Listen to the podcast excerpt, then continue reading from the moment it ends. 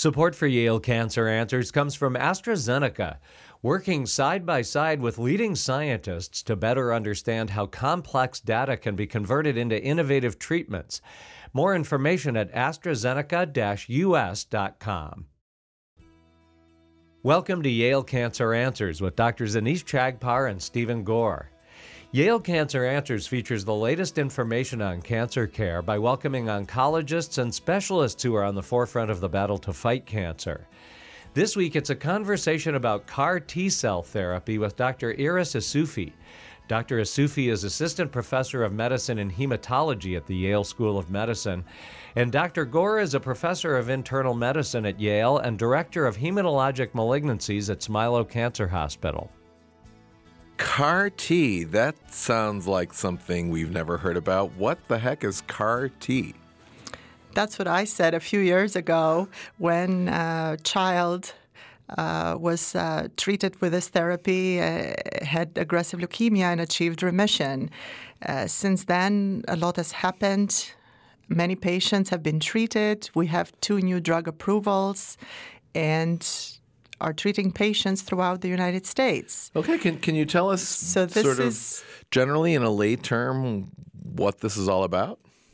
Yes, so um, uh, we are taking um, T cells, which are immune cells from individuals with cancer, uh, genetically modifying them in the lab, expanding them to produce more, and putting them back in the patient now, after they receive treatment. Now, wait a minute. So, T cells, aren't those the cells that are like missing in HIV patients and stuff?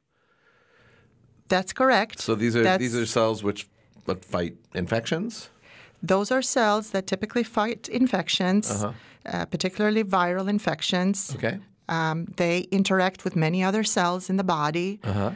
um, and are actually very important to also fight tumors as well. To cancer cells. To cancer cells. Okay, so I'm with you so far. So now we've got a patient who's got cancer, and you're taking some of these T cells out. How do you get them? So we get them through a process called apheresis.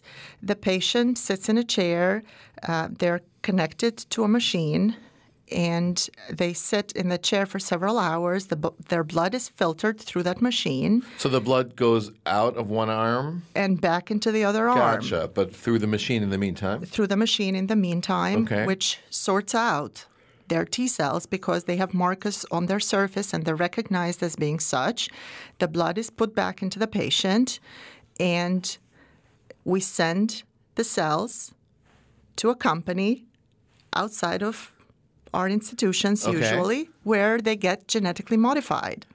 Well, well, that hold on, that sounds scary. Is that like what they did in China, where they were, you know, uh, I guess they were doing designer embryos and stuff like that? It's nothing like that, right? This is a very carefully controlled process. Okay. Uh, it's very carefully monitored uh, by the uh, Food and Drug Administration, mm-hmm. and um, it's a very rigorous process. It does not involve any stem cells. I see. Um, this um, involves T cells that are circulating in the patient's bloodstream that are normally there. Okay. Um, we are only genetically modifying these cells to recognize something on the tumor cell for targeting. So, c- can you explain that to me a, a little more? So, exactly what are you putting in the DNA of these cells? Like what kind of thing? So what we're putting in in the cells is is actually a receptor that the T cells have inside them. What we're doing is we're just changing small parts of that receptor to recognize a target on the cancer cell, uh-huh. on the tumor cell. And we also change other parts of that T cell receptor that make that will eventually make the T cell make many more copies of itself to target as many tumor cells as, as possible once put back into the patient. Okay, so you're making it into kind of like a super attack cell. A super attack cell and a cell that is going to eventually be able to make hundreds of thousands, if not millions, of copies of itself once it goes back into the patient's body. It reminds me of that Star Wars movie where they were making clones on that planet. It's kind of scary. Um, it's actually not a scary procedure for the patient to get the cells out. Okay. Um, we give chemotherapy before the cells are put back in so that we quiet down the patient's immune system uh-huh. Uh, so that they are able to tolerate these cells very well once they go back into them. I see. So, how long does it take to manufacture these new cells? It typically takes about three weeks to manufacture the cells, and we are definitely making strides in shortening that uh, that process so that we can deliver this type of therapy to patients as soon as we can. Okay, so let's say I'm a patient who's a candidate for this thing, and I've gone to this machine, and you took out these T cells, and you sent it out to wherever you're sending it out, and I guess you do something to keep me quiet in the meantime or healthy in the meantime, right? And then what happens three weeks later when uh, when you get the cells back? So when we get the cells back, we um, are able to uh, admit the patient to the hospital and give them the chemotherapy part of the treatment, and then we infuse the T cells. Okay. We are starting to uh, gain more and more experience with this treatment. So the hope is that in the future, most of these therapies uh, will be able to be administered in the outpatient setting. And why do they have to be in the hospital at all? They have to be in the hospital initially for us to monitor some potential side effects that can happen after this type of therapies delivered. Okay. There are two in particular that we worry about the most. One of them is called cytokine release syndrome. That's a mouthful. It's a mouthful for sure. And the other one is uh, called neurologic toxicity. Okay. And basically, what is happening that once we deliver these T cells into the patient, they they make many copies of themselves. They target the tu- tumor cells all at once, and certain proteins can be released in the bloodstream that cause the patients to have very high fevers. They can feel like they have the flu, even though they don't. Uh, we screen them for infections. Um, but this is just a known side effect now of this particular therapy. They can get sick, but we have um, identified good measure to support them, including new therapies that were not initially approved for these indications, such as treating cytokine release syndrome. We have antibodies now that are on the market that are approved to treat it, and we also oftentimes treat it with steroids. Huh. So, I mean, it doesn't sound so bad to have the flu. I mean, we've all had the flu. Like, that's, I don't usually go in the hospital when I have the flu. Like, what's the big deal? There are some patients that get sicker um, where they have difficulty breathing. Oh, Uh, they occasionally end up temporarily on a breathing machine. oh my goodness. Or they can suffer problems with their organs. Usually, these are temporary and reversible for the majority of patients. But really a big deal. but really a big deal. And that's why we're very cautious, and especially uh, in the beginnings of this therapy, uh, extreme precautions were taken to make sure that it was delivered as safely as possible for the patients and that all of the resources uh, were there should they be needed. Um, as you can imagine, if patients are having difficulty breathing or problems with their organs, uh, the ideal place to be in is in a hospital setting where mul- multiple subspecialists could be called to arrive to the scene uh, as quickly as possible to help in their management. And the other toxicity we uh, worry about is neurologic toxicity, which usually starts with uh, headaches and mild confusion. Uh, and that is really the scariest aspect of it for patients and also for family members seeing their loved one uh, who is having difficulty recognizing them or having difficulty goodness. writing and speaking. And uh, this side effect is also treated with steroids and typically resolves uh, back to baseline um, after one or two weeks. So this is not like a stroke or anything like that. This is not, we're not able to identify any abnormalities, interestingly, for the majority of the patients when we obtain brain imaging, such as CAT scans or MRIs. Um, and it seems that all of these side effects are transient and that they resolve back to baseline. Hmm. Do they understand? Does anybody understand sort of what causes this, this neurologic toxicity? That is not yet fully understood. Um, there are some hypotheses and and and some studies that are ongoing. We definitely know that these cells get into the central nervous system, the brain, and the spinal cord. Mm. We don't think that they're directly causing damage. There may be things that are released that are causing uh, damage in the brain and spinal cord. Uh, there are these cells called, called, cytokines, and there are other cells of the immune system called macrophages that um, go to the area, go to the rescue, and sometimes those cause unintended damage while the T cells are trying to fight the cancer cells. Mm. But we do know that they get every the T cells themselves get everywhere in the body and they're able to attack the cancer cells wherever that wherever they might be. Wow. And uh, and you said that this neurologic problem is usually reversible. The the neurologic problem is usually reversible. Okay, so you know, a, few minutes ago, you had me in my chair, getting my cells taken out, and I was watching a movie or reading a book, and just kind of waiting for my cells to come. And I was thinking I was gonna like, you know, open up my diet coke and get my cells, but now you got me in the ICU for three weeks. I mean, I don't know if I want to do something like that. Why, like, why would I put myself through all that?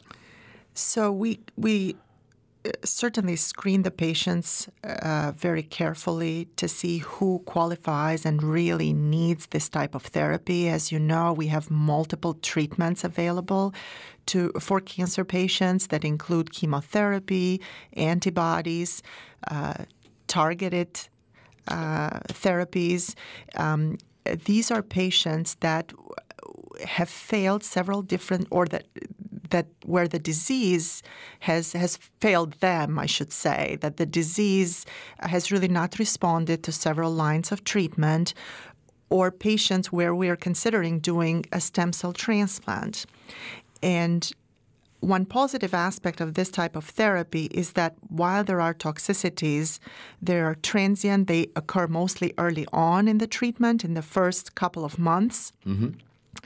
Uh, there are no severe, significant long term side effects. I see. As there can potentially be with transplant. And and the hope is that some of these patients who undergo this ter- therapy will be cured and will never need treatment in the future, including uh, sparing them a transplant. Oh well, that's that's very exciting. So, so how effective is this therapy? The therapy uh, so far has been approved for um, B cell acute lymphoblastic leukemia. That's another mouthful. Another mouthful, uh, which is uh, typically ALL that we see in children. Uh, the good kind of cancer. The good kind kids, of right? cancer for kids. But that um, we also see in adults. So far, it's only approved in patients up to the age of 25 with leukemia. And it's also approved in adult patients with certain kinds of non Hodgkin lymphomas. All right. Well, that's fascinating information, Iris. Um, and I'm certainly going to want to follow up and learn more about what happens to these patients with uh, lymphoblastic uh, leukemia and non Hodgkin's lymphoma. But right now, we need to take a short break for a medical minute. Please stay tuned to learn more about CAR T cell therapy with Dr. Iris Isufi. Support for Connecticut Public Radio comes from AstraZeneca, a global biopharmaceutical company that is committed to bringing immuno-oncology to people living with earlier stages of cancer. Learn more at AstraZeneca-US.com. This is a medical minute about lung cancer. More than 85% of lung cancer diagnoses are related to smoking, and quitting, even after decades of use, can significantly reduce your risk of developing lung cancer. For lung cancer patients, clinical trials are currently underway to test innovative new treatments. Advances are being made by utilizing targeted therapies and immunotherapies The Battle 2 trial aims to learn if a drug or combination of drugs based on personal biomarkers can help to control non small cell lung cancer. More information is available at yalecancercenter.org. You're listening to Connecticut Public Radio. Welcome back to Yale Cancer Answers. This is Dr. Steven Gore. I'm joined tonight by my guest, Dr. Iris Isufi, to discuss CAR T cell cancer therapy. So, Iris, let, us get back to that pediatric cancer, the ALL, you know, which we always hear is such a great success of the war on cancer, and so many kids are cured without needing transplants and things. But but I guess not everybody's really cured, right? Some people are not cured. Is that true? Some of these kids. Some of the kids are actually cured with uh, CAR T cell therapy. No, I mean before with the standard therapy. With not a everybody's standard, cured. With a standard therapy, not everyone is cured, um, and and certainly that's a minority of patients. Um, but what we do know is that uh, with CAR T cell therapy, uh, they might not necessarily need to go to an to a stem cell transplant. So these are kids who's who didn't get cured by their first chemo, right? Correct. They did not get cured by their first and second chemotherapy. I see. And um, some of the patients may have already undergone transplants in the past. Huh. And so this CAR therapy or CAR T therapy um, can put these patients back into remission and you say sometimes cure them. It can certainly put them into remission. It has very high response rates, this kind of treatment in childhood leukemia. We're talking 80 to 90 percent response rates. Oh my gosh, that's and great. about and and about two thirds of those patients are actually able to stay in long-term remission Without a transplant. without a transplant. so they just get this treatment once and they're done. Correct. And we can track these cells carefully. And in the event that uh, we can detect a small amount of the di- of disease in the patient's bone marrow or blood, we can still rescue them by doing a stem cell transplant. Huh. Well, that's really incredible. So why is that restricted to just people up to the age of 25? Why can't older adults with that disease be treated this way? Studies are undergoing um, to treat adults above the age of 25, and we hope that in the near future we're going to get approval for that patient population as I see. well. So there's no reason to think that they shouldn't There's be no able reason to, respond. think that they should not be able to respond. Uh-huh. Okay, good. Just haven't finished the studies yet. And so, what about this, these lymphomas that, that can be treated? How effective is it for those diseases? It's very effective for lymphomas as well. Remember, these are also patients who have failed several lines of chemotherapy who are, or have been failed by chemotherapy. And um, for those patients, the response rates are not as high as leukemia, but fairly high compared to any other treatment we would offer. We're talking 50%. Um, 40 to 50 percent cure rates, Oh, even wow. for that group of patients, which is really remarkable. And some of those patients might have had to have a stem cell transplant otherwise as and, well, right? and many of those patients already had uh, stem cell transplants using their own stem cells, ah, and, and the disease came back anyway. and the disease came back anyway. So, uh, so that's really incredible. But, but I guess with these non-Hodgkin's lymphomas and these acute lymphoblastic leukemias, compared to all the cancers, that's still not a lot of patients, right? I mean, it's a very limited uh, audience for this kind of therapy, it would seem. It's true. It's important to us because I'm a hematologist and that's what I treat. Me but too. but obviously, um, non-Hodgkin lymphoma, for example, is the seventh most common type of cancer in the United States. So ideally, uh, the hope is that we are going to be able to expand the indication for CAR T cell therapy to other diseases. So there are multiple ongoing trials uh, looking uh, not only at other types of lymphomas and leukemias, but also going into um, solid tumors, into cancers of the organs. And, and that is really very exciting. And it's been challenging so far, but I have good reason to and hope to believe that um, um, in the near future we're going to see that therapy expanded to solid cancers as well. That's amazing. So, as I remember, uh, these the first two commercial drugs to be approved or cells to be approved, it, it, was just about a year and a half ago, right, that they were approved. Correct in the su- in the summer of 2018. Huh. But things are moving very fast. Um, the um, the studies are ongoing throughout the world, including Europe and Asia, hmm. and we're able to generate data at a very fast pace, really unprecedented before. Everyone um, understood the importance of this type of therapy. Has been very everyone has been very willing to share their data and to share the management of the toxicities. Mm.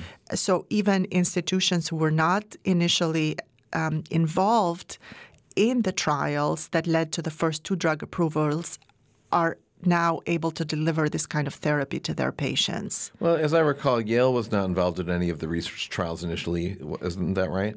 Yes, that's absolutely correct. Uh-huh. And we were able to learn quite a bit from the experience of other institutions who led these trials. And with hard work and a multidisciplinary approach within our institution for several months, um, really almost a year of preparatory work, we were able to to offer this therapy at Yale. So you mean you couldn't just once they approved the drug, you couldn't just start doing it? I mean, we do a lot of complicated treatments here at Yale. Why couldn't we just like start just giving them and once we can get it? Right? I'm surprised. Yes, and and um, other institutions learned a lot on the go mm-hmm. and the hard way. So it was easier for us to know what the things we needed to have in place were. But there were many things that needed to be in place. Really? We it was really a collaborative effort. Uh, the adult uh, bone marrow transplant service, the pediatric bone marrow transplant service were involved our stem cell processing and collection, who were going to collect the T cells, were involved. We had um, members from the neuro-oncology service, from the emergency room, from the intensive care unit, who all had to be trained to understand the toxicities of these therapies mm. and to deliver treatment to the patients because immediate treatment is actually crucial for their success and for, for management of the toxicity. Treatment for the complications, you mean? Treatment for the complications. I see. So it wasn't so much the chemotherapy aspect of it or the delivery of the T cells. We're very familiar at doing that because. Um, Similar we're, to the we're already a center that provides stem cell transplants for patients, but it was really managing the complications and having all the resources in place um, to be able to do it safely in- information technology was um, very actively involved in placing, you know, all the order sets in the wow. computer. I mean, it really, it really, it was anyone who was going to put their hands on the patient uh, was trained. Wow. So I don't know. You must have been kind of nervous when the first patient was treated. We were. We were certainly normal. It's certainly normal to to be to be nervous. Again, we had gone to many meetings. Had had um, I had uh, previously had other patients who had had this therapy at other institutions. I had taken care of them afterwards, but but certainly, um, you know, it was um, when that first patient entered the hospital. Certainly, there was a pause, and we were all anxiously waiting to see if they would respond to treatment for once, and and also what side effects they would have and if we were going to be able to manage them successfully. Um, and how did it work out, if I can ask? It actually worked out great. Really? It worked out great. The patients, the first uh, couple of patients we treated uh, went into remission, and they did have some expected toxicities, but they were able to recover from them. They they required treatments. Again, they required uh, different subspecialists evaluating them, but they did very well. So it was um, very hopeful very exciting for them and for us, and and we hope um, to have um, some support groups started for CAR T cell therapy where they can share their experience with other patients as well. That's really because neat. it is it is a scary process for to go through for, for anyone. No, I guess so. When you hear about these toxicities, it's it's understandable. Absolutely. So, have you gotten involved with any research outside of this these uh, approved products? So, yes, um, I'm very happy to say that we've uh, opened several clinical trials in lymphoma, in multiple myeloma, and um, breast cancer. Breast cancer. Breast cancer. Wow. How's that work? So, I mean, what's the, how do you approach that? I mean, breast cancer seems like there's so many different types and very different than leukemia, right? Exactly, and and the the challenge with with uh, breast cancer and other solid organ cancers is that these targets are not sitting on the cell surface like they are with leukemia and lymphoma. The targets for this, the T cells, the majority of them are inside the cells. Huh.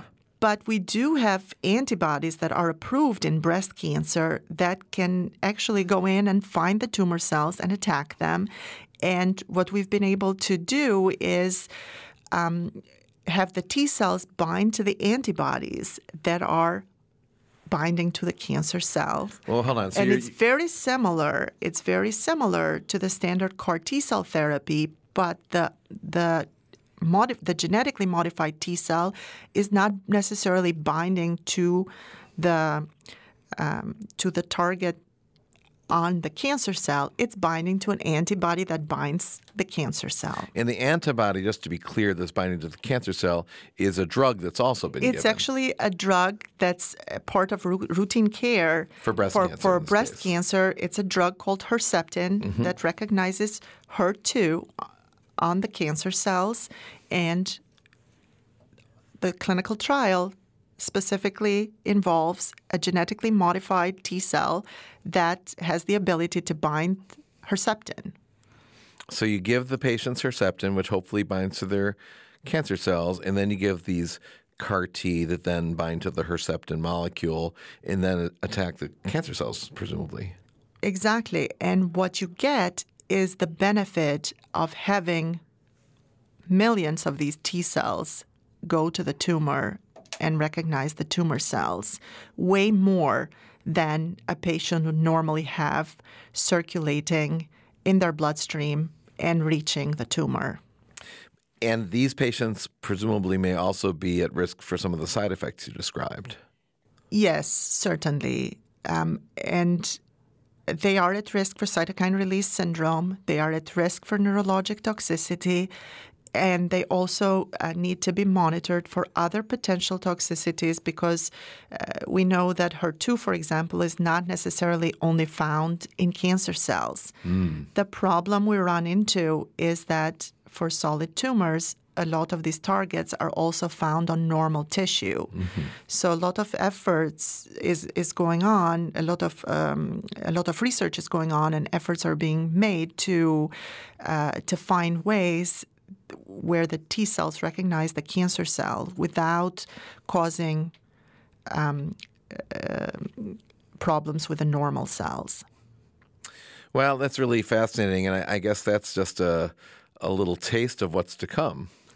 Yes, it's very exciting. Now, um, scientists are developing cells, uh, T cells that are genetically modified to actually be able to have on and off switches so that we can control the tumor, but we also have a handle on and turn them off when we think they've caused too much toxicity. It's like the new faucets in your shower where you can set it for just right, not too hot, Not, too not, too, hot, cold. not too cold, exactly. the, the, the Goldilocks CAR T cells. Exactly. I mean, just finding that sweet spot is actually the challenge right now, fine tuning it where we get the most benefit against the tumor and we have uh, the least toxicity.